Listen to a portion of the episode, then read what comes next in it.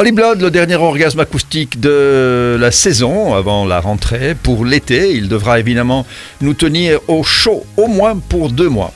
Oui, en mode farniente. C'est la fin de la saison, j'ai choisi une valeur sûre, une bonne mélodie sur un son puissant Deed, un groupe américain DEHD, originaire de Chicago, Emily Kempf, Jason Balla et Eric McGrady.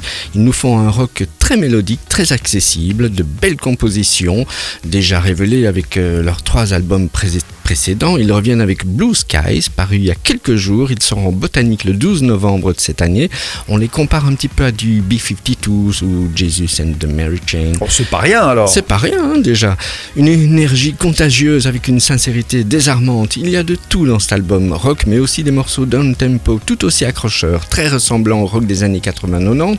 Je termine cette année scolaire avec un, orgasme acoustique euh, jouissif euh, en souhaitant de belles vacances à tous nos auditeurs. N'oublions pas que les chroniques euh, seront à rattraper sur nos podcasts, donc quelques-unes des miennes seront rediffusées durant cet été.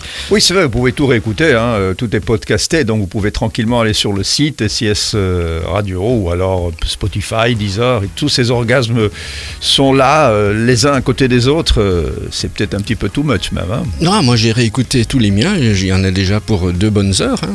Oui, mais il y en a qui les vivent intensément, donc il y en a qui les vivent méchamment. C'est déjà très chaud.